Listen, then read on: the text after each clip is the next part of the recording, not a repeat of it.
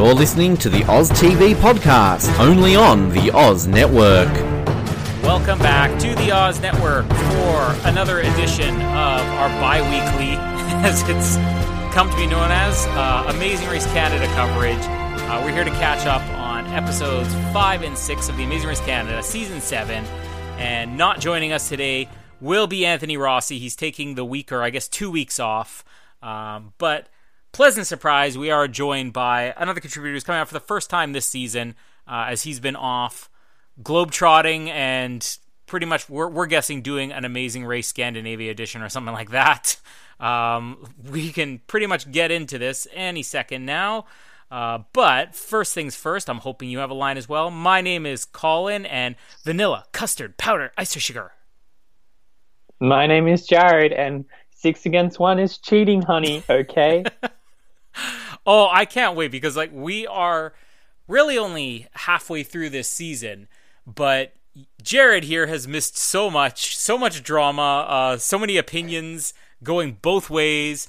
And we're going to get into his feelings on the entire season uh, as you've caught up. What, j- probably just about a week? Is, is that how long it took you to watch this entire season since you've been back? Yeah, binging. I think two days overall. Oh, wow. Um, yeah, but the episodes are exciting and they kind of just flow on from one another. So, so it wasn't a hard thing to do. And just remind everybody what you've been up to for the last month and a half. I have been traveling around Scandinavia which was awesome and amazing. And everybody should add Iceland uh, to their travel uh, list. Is my hot tip from that experience. Did you pick up any gnomes while you were out there? I did not, but there were gnomes everywhere. Oh, no, more so trolls, but um, you know, gnomes, trolls, same difference. Uh, any contact lenses that were just laying by the side of the road? no, and no random, can't even remember their name, energy bars. Oh, Clif bars um, at the at the airport, uh, which was very uh, annoying. Nothing for free anyway. I'm really excited because we went shopping last weekend and I saw on the shelf. I don't know if you saw. I, I sent a tweet out about this. Um, a whole shelf of Clif bars, and it actually had a sign that said "Try me," and I'm like, "Hey, it's the Amazing Race Canada ones that are just free for everybody, right?" I didn't get a response from Clif bars themselves, but uh, uh, many other people did respond, and um, yeah, the, I, I, honestly can't say I've ever tried Clif Bars or the contact lenses. I don't know if the product placement is working for me, but uh, we got way more to talk about than product placement because uh, there's a very divisive couple on this show that's pretty much all the talk. Um, before we even get into them, just let us know what you thought of the Amazing Race Canada season seven so far. Um, I think it's been really strong. I think uh, the one thing I'm just waiting on is for them to kind of leave the country. Mm-hmm. Um, I think it's kind of the perfect cure to get over post travel blues. Um, but I think they need to, uh, yeah, go somewhere a little bit different. Um, like Iceland. But overall, yeah, I just, I, I think that, um, it's been good. I like the teams this season. I like that we have kind of this tension and drama coming into it. Um, I think casting's great as always, uh, and it's just Amazing Race Canada, which just to me it just always seems fresh and uh, really happening. And you said you like all the teams. Does that mean you like all of the teams? Um, pause. yeah, I suppose like includes love to hate. um, so I mean, like Dave and Irina, like it's not like I'm cheering for them to win, but I definitely don't want them to go home um, because I just the drama between them and the other teams is is so good, and I feel like we haven't really seen. Um, there's not too many couples to compare them to, like with their attitude and everything. So um, I think we need that in the show. I mean, for me, like my the lead team I'm least invested in is Sarah and Sam because really? I feel like they're fairly bland. um, but I think everybody else kind of pops and has their moments throughout. Well, it's interesting you mentioned Sarah and Sam too, because uh, we'll get into, I guess, them a little bit as we get closer to the end here, because they're obviously doing much better than they started out with. But uh, I'm still kind of unclear on, you know, whether or not they were a team that applied together or if they were thrown together like uh, Melissa and Karen, I think her name was last year, as we always get her name wrong, uh, which they pretty much came right out and admitted. yeah, you know, we we both kind of know each other, but we just you know were thrown together before the whether it was you know the the producers wanted to throw them together or uh, somebody just said, hey, we want Melissa on the race because she's pretty famous. Who do you have you want to do this with? She's like, well, I know this one girl, uh, and the way that Sarah and Sam are kind of set up from the first episode, they say that they're Team Canada teammates, but like they're both in different sports. They're not from the same city. I mean, I'm sure they train around the same city and everything, but nothing on the show has really led me to believe they had any relationship prior to the show, and they don't really communicate like people who know each other a long time. So, although I, I definitely think that they click more as a team than Melissa and Karen, sorry, Karen, from last season, um, yeah, I, I, kind of get what you're saying that they just they they don't have the same chemistry as some of the other teams, but there's probably a reason for that. Unless you watch these all in just a few days, have you picked up on anything where they alluded to them actually having a relationship outside of just being athletes that maybe you know they said, hey, let's put these two together, let's put them on the show. No, and I just like assumed that they were a couple. So um, clearly, I don't know anything, and um, now they're just back to people who are ten, uh, Olympic athletes who don't actually know each other. Um, but I mean, I'm thinking they do kind of know each other because they, they, seem comfortable around each other. It's just I, I want the show to at some point address that because it's just if it was for the if it was just that okay well we don't want to come right out and say hey they don't really know each other i would understand that but we're coming off of another season where they made it a story point for the team hey they don't really know each other so it's a mystery to be solved. Maybe at the end of the season when they win and we get them on for a winner's interview. But uh, Dave and Irina, we're going to have lots to discuss on them. Um, they are by far the biggest talking point of the season. No matter where you look, this is everybody's talking about them, and it does seem to be split fairly clear down the middle of people who are like, I just hate them, hate them, hate them, and then people like you say, I love to hate them. They're incredibly entertaining, uh, but you're getting the same type of conversation which unfortunately you missed the discussion on the last episode. We got to get your feelings on it because it's still such a major story point, especially how you know the episodes really start off here about whether or not like them taking the cabs is cheating. Um, we get into a little bit of uh, what happens in episode five here too. But are you seeing anything unethical what they're doing? Because Rossi and I went through this last week, and we were both sort of of the opinion they're not doing anything that we haven't seen on every other Amazing Race season. It's just this is more unusual for Amazing Race Canada team. Yeah, I don't see anything wrong with what's happened. Uh, it's like not the nicest way to play, but mm-hmm. I don't mm-hmm. think there was anything outside the rules. And I think uh, we'll, we'll, get into it more, but the like copying the answer off the whiteboard was like that's even less than like taking somebody else's cab. Yeah, exactly. Um, the only thing that happened was just like this hypocritical attitude. Mm-hmm. Um, but I kind of love that obliviousness to, to kind of what they've done themselves. Um, but yeah, no, nothing wrong with kind of what's going on. Like hardly, uh, it's not like they've stolen other teams' money, or mm-hmm. like there's lots of worse things that have happened in the past from other seasons of the show and I think all the way back on the first episode, you know, we even asked Martina about this, and uh, you know, all of our opinion was sort of just they're very competitive, and it's sort of their strategy to be competitive and maybe get inside the other team's heads. And the biggest rivalry we're really seeing develop here is between Dave and Irina and then Arthi and Thanesh.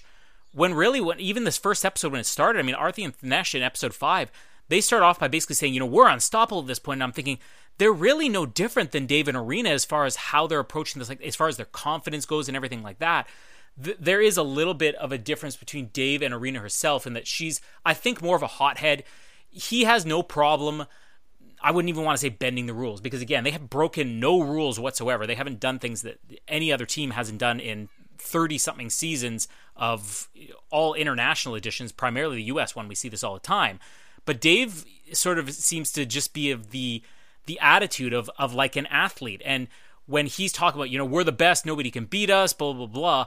Um, I I just keep thinking like this is a fighter. This is like you know, a top fighter, and I keep comparing Muhammad Ali, and I I came off of in the last couple weeks watching you know this HBO documentary on Muhammad Ali and realizing, you know, almost everything that Dave says is exactly what Muhammad Ali would say. It's just people accepted it with him because it was a character, but I'm starting to feel like Dave and Irina are in a way playing characters to get inside the other team's heads, to mess with them a little bit, and a lot of their overconfidence, uh, you know, as it might be perceived, or their cockiness is actually just a bit of a mind game. Like, well, what's your take on that? Whether or not you think that this is genuinely, aside from maybe Irina's outburst in episode six, Do you think this is genuinely they just are a little bit obnoxious and full of themselves, or do you think it is kind of a game to them and this is the strategy they're playing?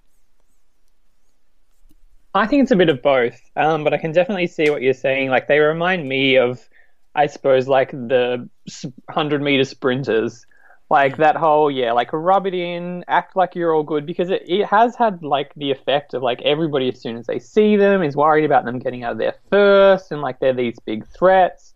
Um, but I do think it's a little bit just in their mindset and attitude as well. But I think that probably comes with the territory of being mm-hmm. uh, a professional athlete that you put it on so much that eventually it does kind of just creep into your kind of everyday actions and, and how you view yourself. Mm-hmm. Um, but no, I love it. I love that like it's in other people's faces. Um, like as you've said, we've seen kind of the similar confidence or like cockiness from Aarti and Thanesh, um, but theirs is kind of saved for confessionals to the camera mm-hmm. and when they're by themselves. But I just love how like as soon as Dave and Irina come along, it's more to her than him. Like she's always like she talks down to the other team. She says how good he is, how they're going to be out of there fast. And I mean, really, um, we kind of picked on like Christie from Colin and Christie about like not doing like tasks and leaving yes. everything up to Colin. But like this is that on like steroids because as soon as they get anywhere, like Irina is like, I'm not doing that. I'm not getting dirty. Um, I'm not swimming under the ice. Um, I could do it, but I don't want to. Yeah.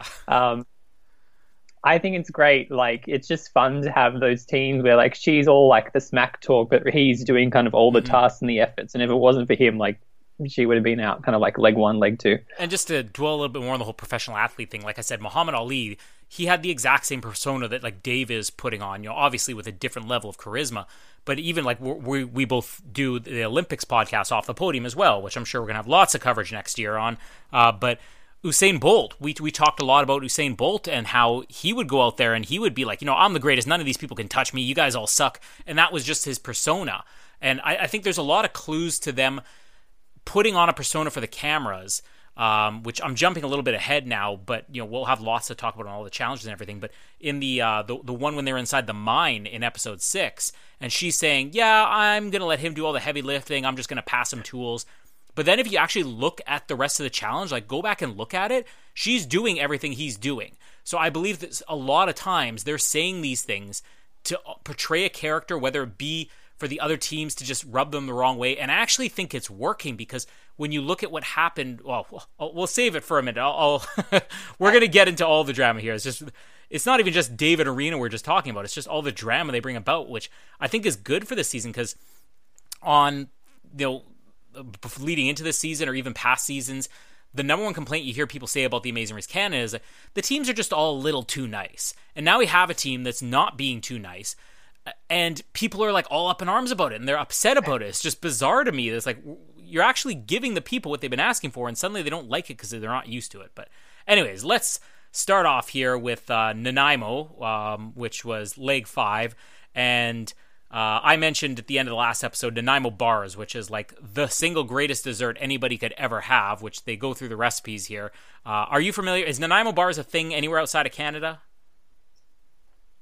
I don't think so. If it is, then I haven't heard of it. But as soon as I saw them like eating it like it sounded good the recipe, but then when they were eating it afterwards, I'm like, ah, uh, put that on my list of things to do when like I visit Canada. Oh, yeah. Like pretty much like t- like top of the list, like Nanaimo bar. Yeah. Uh, then kind of everything else that's actually probably better than that. But like, it just looked so good when they were eating it. Maybe I was hungry at the time, and I'm just like, yep, I want that. The ingredients are great. Uh, it's full of sugar. Um, yeah. So that's. It's uh-huh. kind of on my uh, next list of places to travel to, just Nanaimo to get a Nanaimo bar and then straight back home. Yeah, it's like I, I can't even begin to describe how good it is. Like there, I don't think there's any dessert in any country in the world that compares to it. But uh, this is the home of Nanaimo bars. I guess that's what it's named after. And um, the first challenge we really get is product placement for Dora the Explorer, the movie. um, are, have you ever watched Dora the Explorer? Was this a, a, a show you ever watched or are familiar with in any way? I am familiar with it. I haven't watched it, but I have seen all the trailers um, for the movie, which looks like uh, an incredible hot mess. So I'm looking forward to uh, going to see it just for that reason. I think it will be terrible, but I think that is what will make it uh, amazing. Um, I'm more familiar with Go Diego Go, which was Dora's cousin. uh, who had his own spin-off show just because my sister had all boys at least up until she eventually had a girl and they watch go diego go. They watch a little bit of dora the explorer. Casper's watched a little bit of dora the explorer but it's not something he's into yet but i'm familiar enough with it that i'm sure at some point i'm going to have to see uh, a lot of the cartoon and a lot of the movie. Uh, and the theme this week was backpacks. Um, Dora the Explorer backpacks, which I have to say, of all the little product placement and tie ins, I think this is one of the better ones because they actually made it a part of the entire episode, even though the Dora the Explorer part was you know very brief in the beginning.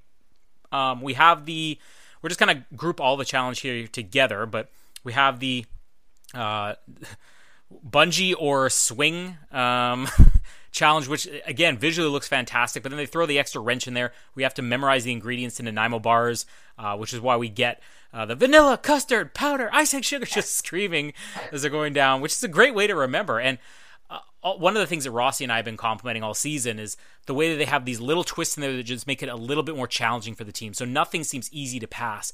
And it wasn't made clear to all the teams because I can't remember who the first one to go through this was, um, where they were starting like, wait a second. And just before they had to jump, they're like, you memorize the top half, you memorize the bottom half. All the other teams eventually did that, but it wasn't like a clear thing to do. So it ended up being a little bit more challenging.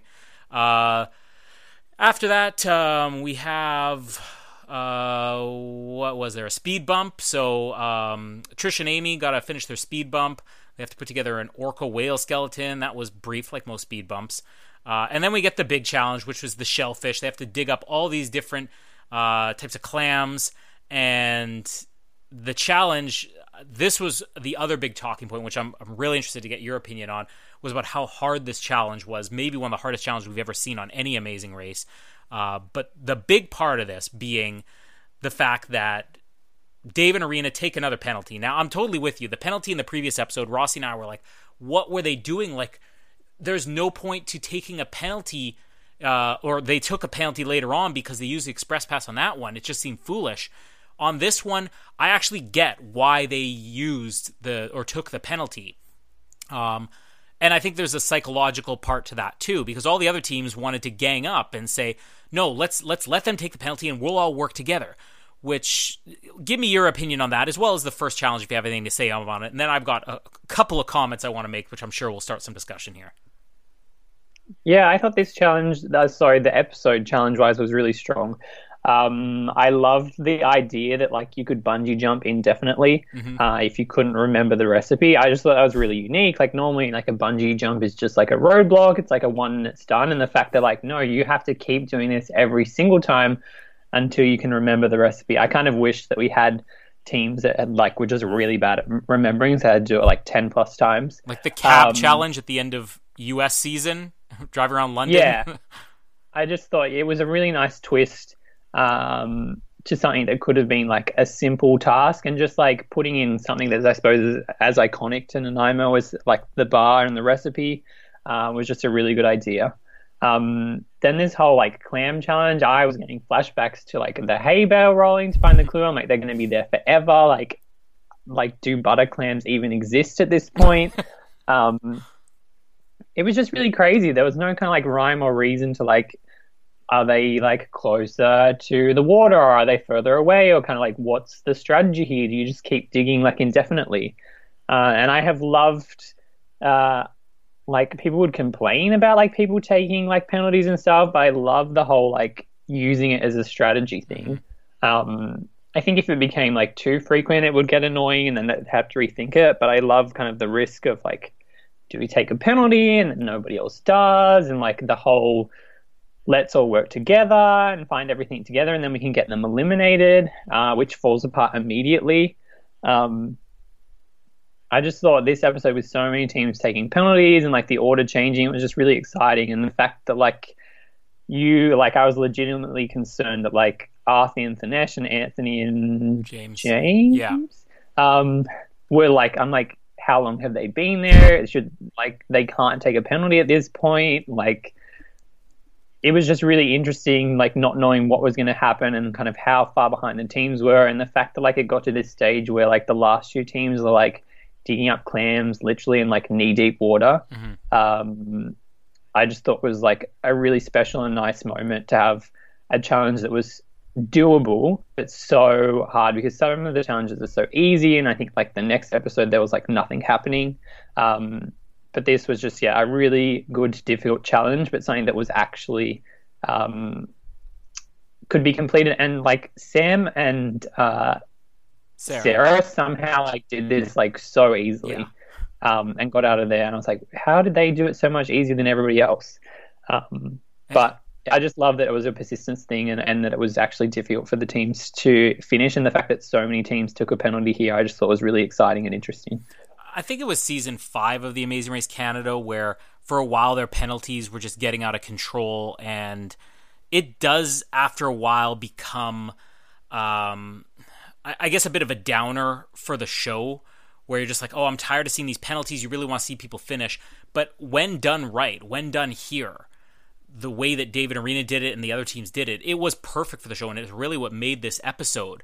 At the same time, while I'm in no way blaming the teams who took the penalty, I also am really happy that we had the two teams who finished. Although I see that it was by far the riskiest strategy anybody has played this entire time. And this is where I think that Arthi and Thanesh, the, and Arena are starting to get to them in a way where I see this being Arthi and Thanesh's downfall. Um, and of course, everybody under the sun is you know behind Arthi and Thanesh because they're like, oh, we finished and we wanted to play fair and stuff like that. But there's a difference between I wanted to you know be upright and ethical, uh, even though again I say there's nothing unethical about what any of the teams are doing, and just being foolish. To say you know what, let's have them take the penalty and let's all work together. That's great. But it took no time at all for these teams to realize there's no way to work together. You have to find these clams yourself. And the only time anybody actually worked together was when there was only two left, and Arthi and Thanesh found it. And then Anthony and James, they're like, okay, we're going to help you because we, you know, made a promise to you. But what would have honestly happened if all the other teams stuck around? Were Arthi and Thanesh going to stay there indefinitely helping every other team?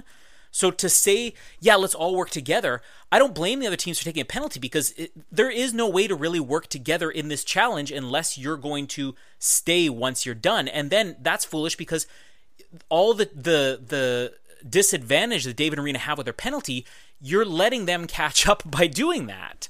So I see it as it worked out in this case, but overall, I think it was a foolish move brought on more from Arthi and Thanesh just kind of being annoyed at Dave and Irina. Like it's almost coming across very personal at this point. And I get why it would be. As much as I love Dave and Irina as characters, watching them on TV, if I was on the show, I'd probably be reacting the same way the other teams are. But I wouldn't ever let it get in the way of, you know, I'm I want to advance in this race. Good on Arthi and Thanesh for actually sticking it out and, you know, making good TV at least for themselves and Anthony and James as well.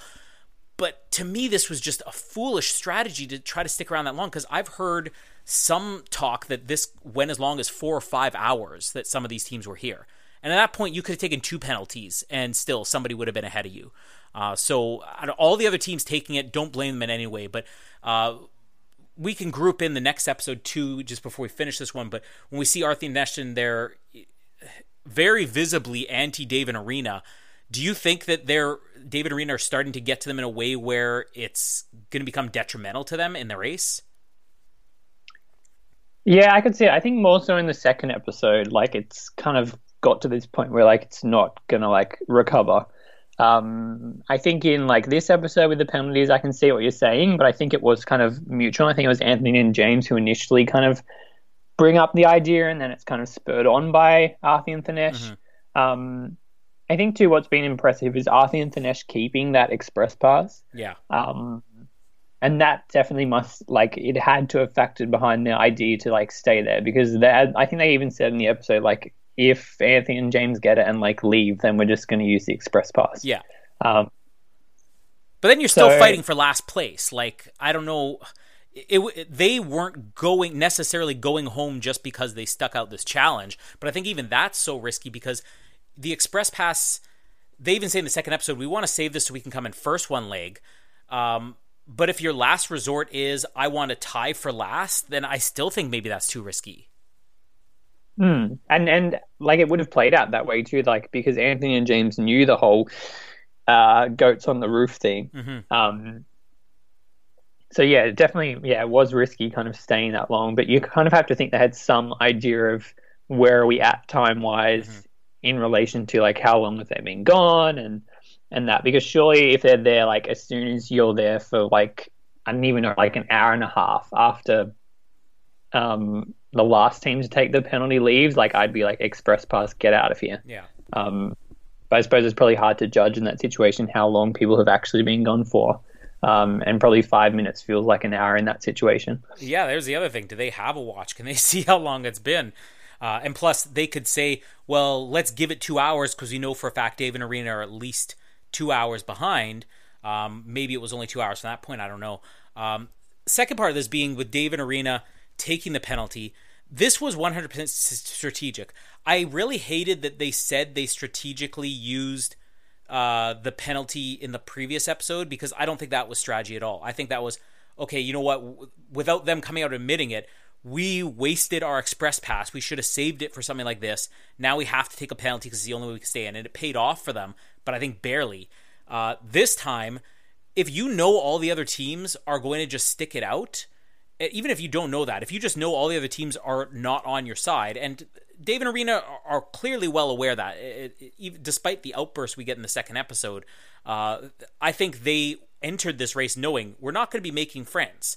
Um, but if you're in a challenge and you can see everybody struggling, and you yourself are already struggling, and you openly are the first person to take that penalty, you know these other teams have no clue how long they're going to be there it's very different for somebody like I think I can learn this, but if you it's a complete crapshoot. Who knows if we're ever going to catch this? You're setting the stage where you're like, we're going to be the first to take a penalty, and if other teams see us take a penalty, they know that they have a shot as long as they're not far behind us, and that's exactly what happened. Uh, so I thought that of all the times we've ever seen penalties taken, this was by far the most entertaining we've ever had. Now, the second part of the controversy uh, which we get into now, was the Goats on the Roof challenge, which, again, it was cool. They got to go into the cave and had to search for these letters and everything and then do the puzzle. It was a very survivor like challenge in a way. Uh, and first part of the controversy, which everybody's talking about, is Dave copying off of Trisha's. I think it was Trish he was up against, uh, yeah. copying off of her board uh, to get it. Which there are so many people just because they're hearing other racers say you're cheating there's so many people who are online saying, "Oh, they're cheaters, they're cheaters." Like, have you ever watched The Amazing Race before? Like, this is a normal thing to do. You you cover your work, and my opinion, and I'm glad that it, it seems like there are a ton of people out there who are saying the same thing. The real f- foolish move here was not covered leaving leaving your board unattended the same way it's like you can't just expect oh your cab driver is going to sit there waiting for you like you know in the uh, the yellowknife episode how can you leave it unattended? Again, I'm not saying, oh, Dave and Irina are right and Trish and Amy are wrong. I'm just saying you're on the race. You have to assume that that somebody is going to use you for an advantage. I mean, maybe it'll never happen. Maybe you're going to be on the most honest season ever. But why leave it unattended? I, I don't see anything wrong with what Dave did in that challenge. No, to me, this is like it's happened so frequently. Not even just in the Amazing Race, like Survivor, like oh, everything. Yeah. Like it's such like a like standard rule of like if you have a task where like you're writing something down or you're working out a code or something, you either cover it or like you rub it out completely. Mm-hmm. Like it's at the point like it's not like this is a first time thing. Like this is the first time it's ever happened. Like it's such like common knowledge um, that I was like, there's nothing wrong with this. This is the same as like when like if somebody gets caught talking too loud and then somebody picks up the answer from that. Exactly. Like you have to just be like if you're doing this task and you're like particularly when you're working against like another team, like specifically, like it's like don't give them any opportunity to like get an answer off it off you at all. It's like the same when like um, Dave like goes and like hikes and like climbs up behind like the other two teams that yeah. are working together to get like the last letter he needs to solve the thing off them. Mm-hmm. Like at that point, like they should be like covering their boards, but they just had them like open and like, no, you can't work with us. And like he's just like getting like the litter off you because you're not covering anything. Um, yeah, I think like do everything to your advantage. If somebody leaves a board uncovered, then like that's their own bad luck.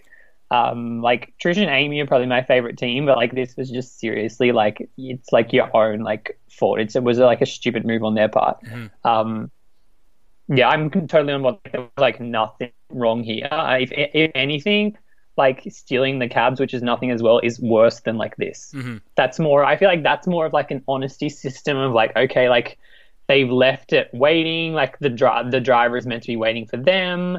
Um, like then this is just like nothing at all. And here's the other thing. There's something that bothered me in this episode as soon as I saw it.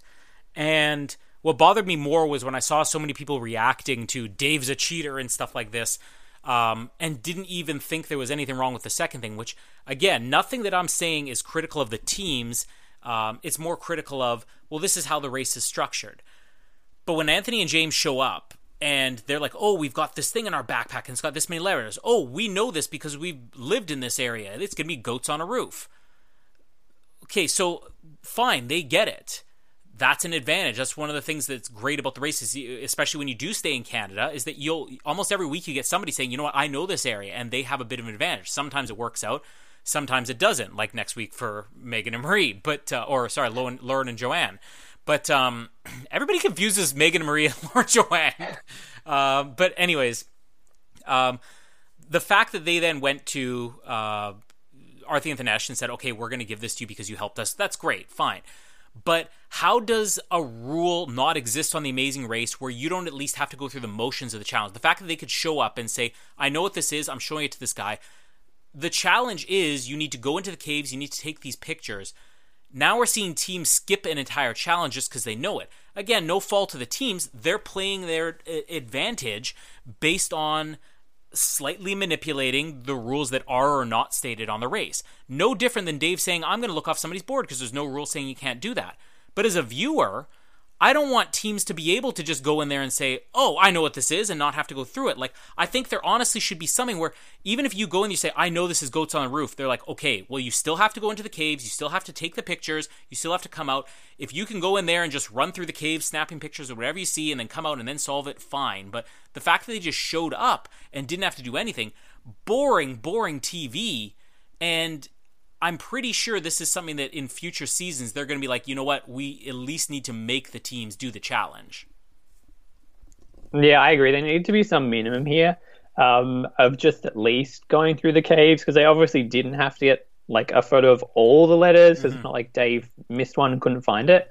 Um, but yeah, they need to at least yeah walk through maybe like take at least like one photo, just something. Mm-hmm. Um, I think Goats on the Roof too. It was such a good idea because it was so vague. But I just know from watching, I was like, I like know that personally, I never would have got that. Yeah. like in my life, would like you have I been would have looking been on Trisha down, Amy's like, board?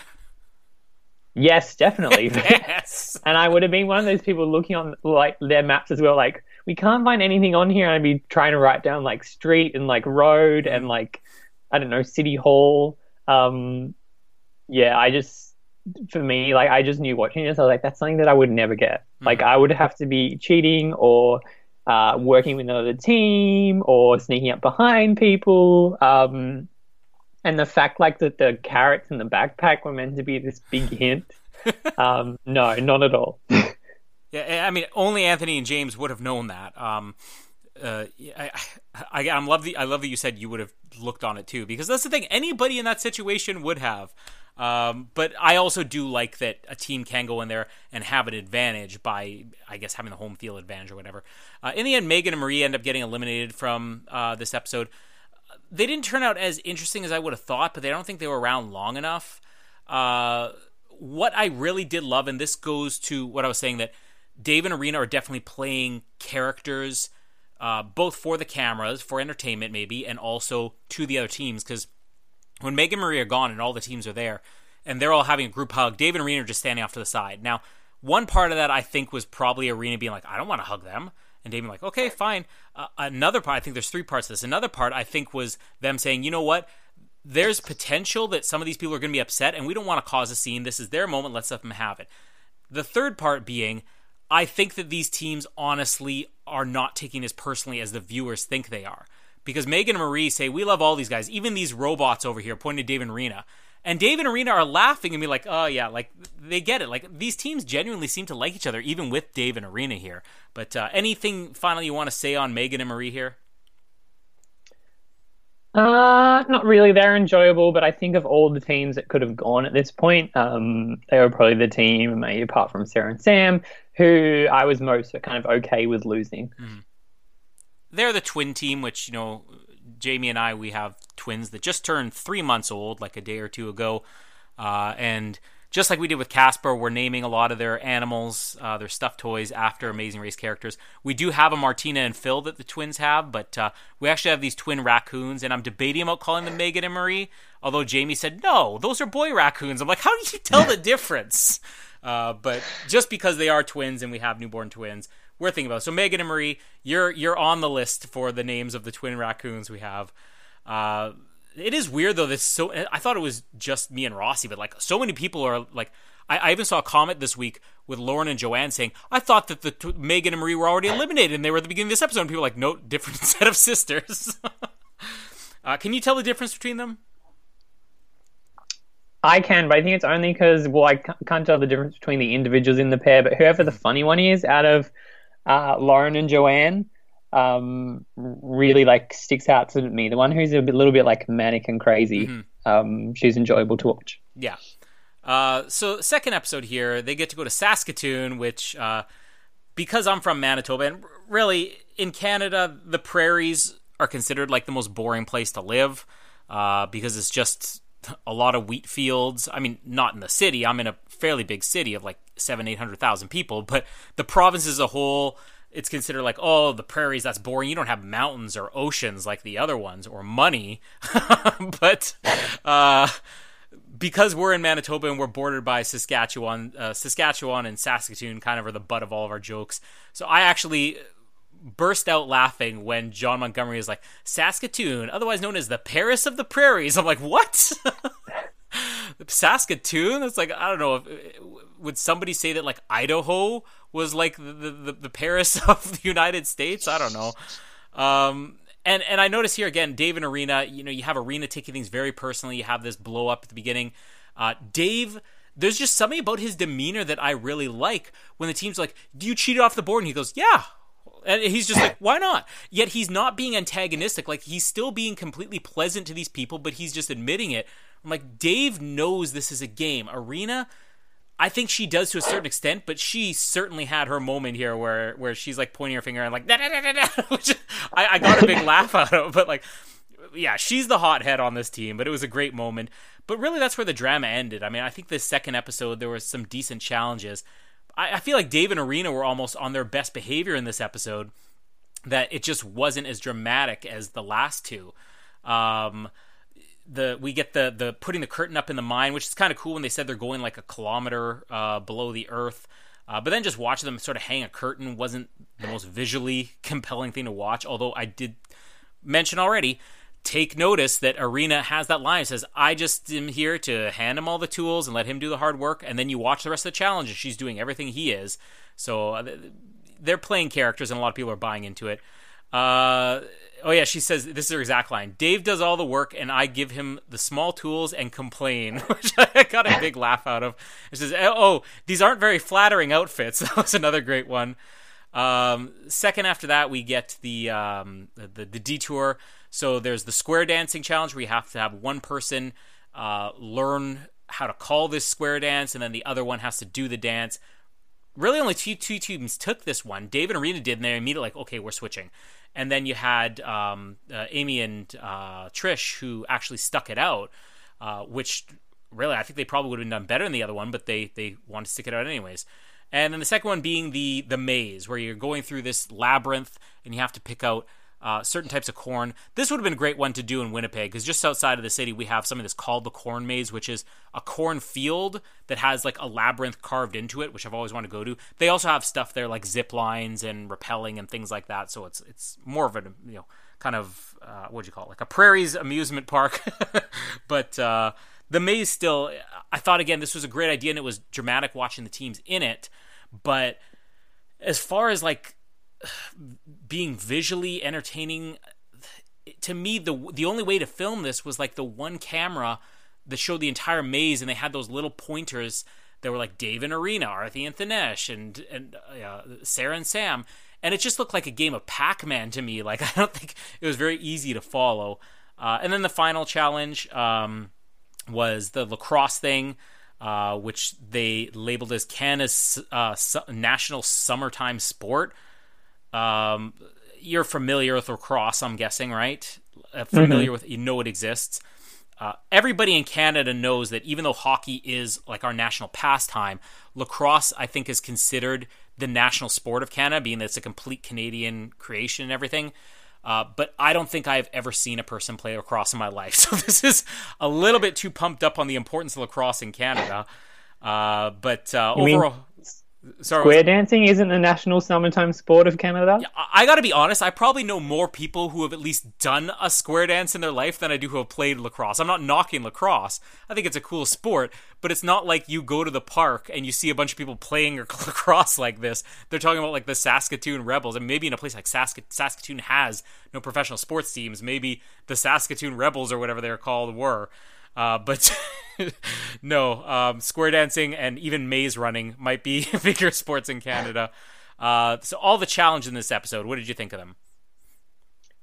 Honestly, I think this was like the worst episode of the season, apart from the drama at the airport. Mm-hmm. I just like there's obviously nothing to do in Saskatoon. Like it was just a really bad Yes! advertisement. um, they go to the Canadian light source, which still like for the life of me, I just don't know what it is. I don't know if I was paying attention because I was so bored.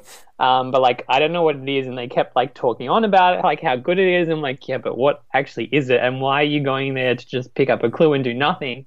There's just so many places they went. The like the the emotional family messages, which weren't emotional at all Oh yeah, um, at a gas station. like, just the highlight of the town is the Shell gas station.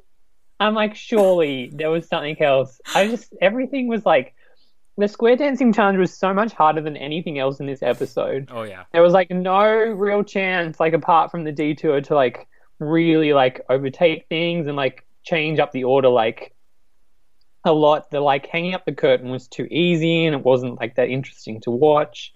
Um, I just it was just not like a great leg. yeah, The airport drama was amazing, and I loved like how like uh, hypocritical like Irina was being Mhm. about like you guys six on one's cheating, but we can do whatever we Yeah. want, and, and that's fine. Um, but yeah, just I just can't believe they stopped at a gas station to, look, And- to, to look at these like messages from family that were kind of they were nice, but then they were weird in like the situation where you had like teams like um, Sarah and Sam, where like they show like one parent, but like they're not related, and like like hi yeah, Sarah, meet my mom. yeah. Um, look, did did only one? I this is what I wonder. Did only one member of each team get a message? Or did they just only air one? And if they only aired one, why did they pick ones that were so boring? Like, hey, how's it going? Oh, look, there, this is my dad. Okay, all right, like, great, let's move on. Like these teams almost felt like they're like, oh, that was nice, but they just wanted to move on. Meanwhile, we had, I think the last time we really had this was, I remember when Sam and Paul, you know, got the, the this message from home, and um, it was so much bigger than this. Like, and like you said, it's a gas station. Oh, that it warms my heart that you're mocking Saskatoon right now. It just felt like it was too like too early for this, and maybe it is. I mean, it's like it's leg six, so I suppose they've been gone for a while. But I'm like, you haven't left like the country yet. It feels like this Yeah. is something that needs to happen like overseas when you're like a million miles away from home and not like in like your home province. Like mm. you could like drop by for like a cup of tea on like the leg, or like run into a family member who just happens to be at the gas station because that's all you can do in this town. Yeah. Well, which we saw that. I don't know if you watched the season, but the one with Team Giver, uh, where they ran into the, one of their cousins, Johnny Mustard, I think was his name, in episode one or two. They actually ran into their cousin, like, "Hey, look, it's my cousin." Uh, that would have been great with like uh, Lauren and Joanne. You know, they're they're the first team ever from Saskatchewan. And they're like, oh, we- we're on home turf. This is our advantage. It would been great. It's like, oh, look, it's a message from home. And look, your dad's pumping the gas because he works here. Oh, there's just so many more opportunities for this. But then, like you said too, like the challenges. I don't. I'm not just saying this because I'm from Manitoba and that's the rivalry, Manitoba versus Saskatchewan. Uh, but it's we've been to places where they're very small towns and there's not much to do, and there was just something in this episode where it just I don't know. Maybe it just we, we run into this on a lot of seasons where there's challenges like on paper that looks great, but when you actually see it play out on TV, it's just not that exciting, if that makes any sense.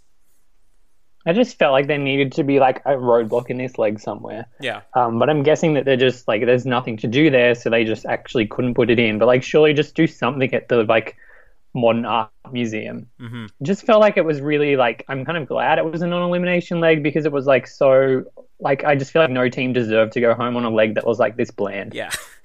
In Saskatoon, like, what are you even going to do when you leave? You're going to go to the Shell station, pick up a Clif Bar.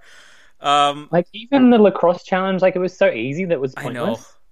Yeah. it's like two targets, and it's like, why are they not like playing on a field, and then they have to try and get it past somebody who can actually stop it instead of hit two targets, which we've got four across the entire top length of the goal. So basically, as long as it's like up in the air, it's going to hit something there. this just is, I guess, to create some type of talking point on this episode. Um, you know, with Irina's, like I'm not going to do this. I don't want to get dirty. I don't want to do any heavy lifting. And there definitely has been a place where she could do that when she can get away with it. But we also saw her in the uh, the mining challenge saying that and actually doing the challenge. In the lacrosse challenge, she was great at the lacrosse challenge. So she can physically do it. She can back up her claim saying, "Oh, I can do this. I just choose not to," which makes me like her that much more as a character. Uh, but that was pretty much the only thing that really even stood out in the lacrosse challenge. If they had made them play a game or something like that, even just a few minutes, it would have been a little bit better. But Let's I mean- just uh, let's add up, you know, Winnipeg versus Saskatoon here. And they've been to Winnipeg twice.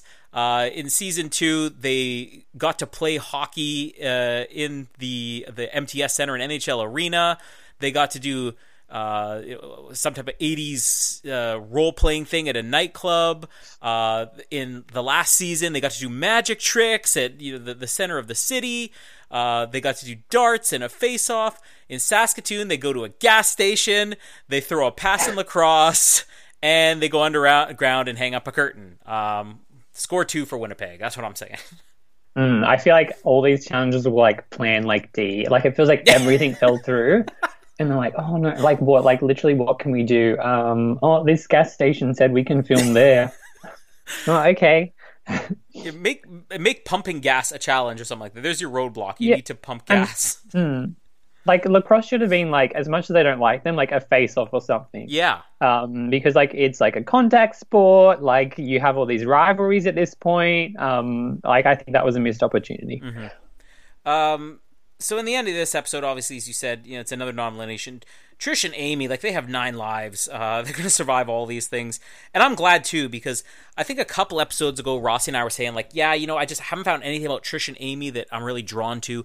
And then last episode or last episode we did, so the last two episodes, I'm like, you know, they're really starting to grow on me, and I was so happy they weren't gone too because I feel like I'm at the point where I genuinely like all of these teams. You know, there are some that I prefer more than others, but I don't have anybody on this season. Even though I talk so much about Dave and Irina, I, I, I more love to defend them because I think that a lot of the criticism they get is unfair, and I think they're great characters. I wouldn't say that they would rank in like my top five, even top ten favorite Amazing Race Canada teams of all time. And I don't think I've found any teams yet this season that I'm absolutely in love with. But there's no teams I dislike.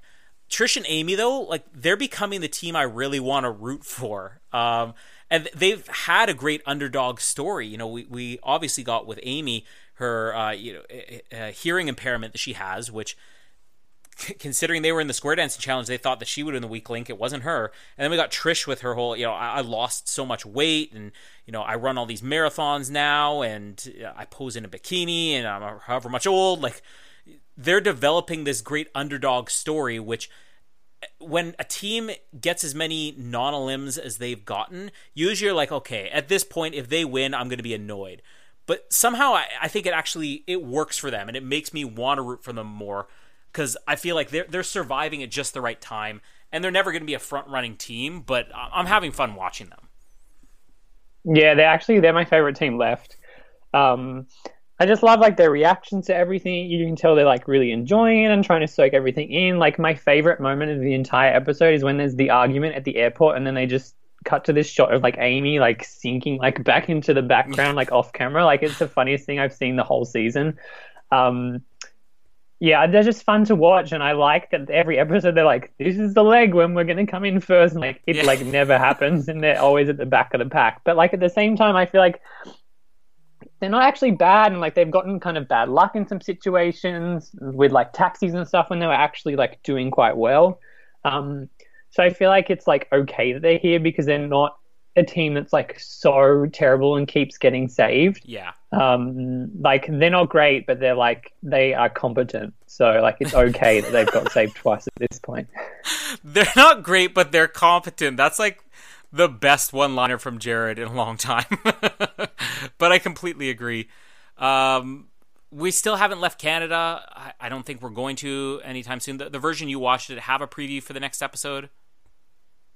uh no i don't think so no Yeah, I mean, from the one I watched. I can't remember exactly where they went. I think it was somewhere in Ontario, but yeah, they're still staying in Canada. I honestly don't know. Maybe they're not going to leave Canada, or you know, what would be great is if they end this in another country. I know you always want to end in the country you start, but it would be great if they just save it for the end and they end in like Peru or something like that. Um, but uh, anyways, do we have any other of these teams to run? We've kind of covered our feelings on all the teams throughout this episode. We talked about Anthony and James. Anything you want to add on them? uh not really they're fun to watch you know what would be good this season i think we need like a partner swap because i want to Yeah. see like irina like paired with like uh, just anybody else Yeah. um i think would be great and dave with anybody else just like swap these like teams up for an episode hmm Yeah, that's the one time I'd be up for the partner swap again. Um, we also don't have our predictions this week because Rossi's the keeper of predictions, but I will just update people. Um, I was losing badly after our first four, four episodes. I'm pretty sure I'm still losing badly, uh, but we will uh, get back to that next week. We do have two listener questions here. Uh, one of them is from a former racer. Uh, sadly, the person the question was for is not on the episode this week, so uh, we're, we'll save that again for him next week. But I will still ask this question of Jarrod. Uh, but before we get to the listener question for Rossi, here's a listener question from uh, one of our most loyal listeners, Chris Dixon, who asks. Uh, this is this is an interesting one because I got an interesting answer for this. I'm curious to see what you think. What food and drinks do you like to consume while you guys watch The Amazing Race Canada? Jarrod, you take it first. What food and drinks do you consume while you're watching Amazing Race Canada? Um, it's usually either either chips, salt and vinegar, which there is a lack of over in Iceland, I must say, is disappointing. Um, or like chocolate cake, um, and like a cup of tea. Like that's like the go-tos. Um, do they have any like special chip flavors in Iceland that you didn't find anywhere else in the world? Um, not that I noticed. They just called like original like salted, which kind of annoyed me. I'm like, it's original. um, and then they had like salt and vinegar like at one place, and it was like new, brand new flavor, salt and vinegar. I'm like, good to see you catching up with the rest of the world. Um, but I think I was probably just so disappointed that I couldn't find salt and vinegar. I was just so tunnel vision that I didn't notice any other kind of new or interesting flavors. Um, the Canada exclusive flavor, which I didn't even realize was Canada exclusive till I met people from America who were like, "Why do you guys have ketchup flavored chips?" But like that's a thing in Canada, and probably one of the most well uh, known flavors where any type of chip maker has ketchup flavored chips. Apparently, that's a Canadian only thing. I'm not going to say they're bad, but I'm one of the few Canadians who's going to be like, you know, I'm never going to really choose ketchup chips. Mine would be like dill pickle, but that's because like dill pickles are my favorite food in the world. But as far as what my go-to snacks or food and drinks are watching Amazing Race Canada, um, I think I need to preface this by saying the show airs at like nine o'clock here, and if I'm lucky, I get to watch it right before I'm going to bed. But like my evening, including right now, which I think is eight o'clock in the evening right now, and Jamie's already telling me, okay, uh, when are you going to be putting Casper to bed? Uh, it's mostly sitting up watching Max and Ruby or Peppa Pig. Um, or Woody Woodpecker, or whatever else Casper's watching this week. And if I'm lucky, I get to watch a whole show of something like Amazing Race before bed. At that point, I'm not really eating or drinking anything. Most of the time, though, I have to watch this the next morning before I go to work. So my go-to food and drink is usually multigrain Cheerios with milk uh, together. So my food and drinks go together uh, as I watch this, as I eat breakfast and slowly start to prepare for going to work. So Mine not nearly as good as Jarrod's. Uh, we'll have to swap one of these. Such a Saskatoon snack, oh yeah. I feel. Uh, well, that's. I mean, somebody in Saskatoon, they wouldn't even have the milk. They just eat dry cereal. Disgusting. Uh, probably bought from the Shell station, the only place they could buy groceries. Anyways, uh, second listener question comes to us from Martina, who's still listening to our podcast. And uh, this is to do with her spin off show, as she found out that Rossi had not seen Taste of the Race yet. Now, have you been able to watch any of the Martina and Phil spin off Taste of the Race? I have not. I feel like I'd be geo blocked on like the official channels, so maybe like Daily Motion or something can like hook me up. Well, her question because it came up that Rossi hadn't seen it, and her question was literally, Rossi, how could you not have seen Taste of the Race yet? Uh, so I'll answer on behalf of Rossi and just assume it's the same as Jarrod that it's not easy to find it outside of Canada right now. But I'm dedicated to showing them Taste of the Race. So even if I have to use my phone to film my TV while they're watching it, I'll show them Taste of the Race because it's it's a blast to watch Martina and Phil get competitive and. Uh, um, and uh, cheat off of each other. I'm sure by the time this episode or the next episode goes up, uh, Phil will have copied something off Martina's cutting board. but that's going to be going on all season, so keep watching that. And thank you for the question, Martina. And I'll ask Rossi next week as well. Uh, maybe he'll have seen it by then. Uh, anyways, we got to buy, rent, or bin these episodes. We'll do them separately. Uh, let's start with episode 5, Nanaimo. Do you want to buy it, rent it, or bin it? Uh, Nanaimo, I'm going to buy uh, and then watch with a Nanaimo bar. um, I mean, and then like episode six, uh, it's it's a bin for me. I completely agree with you this week. Um, Nanaimo not as good as the Yellowknife episode, the one prior with the cab gate, uh, but it's up there just for the drama we had. I love Nanaimo, so I'm totally buying that one.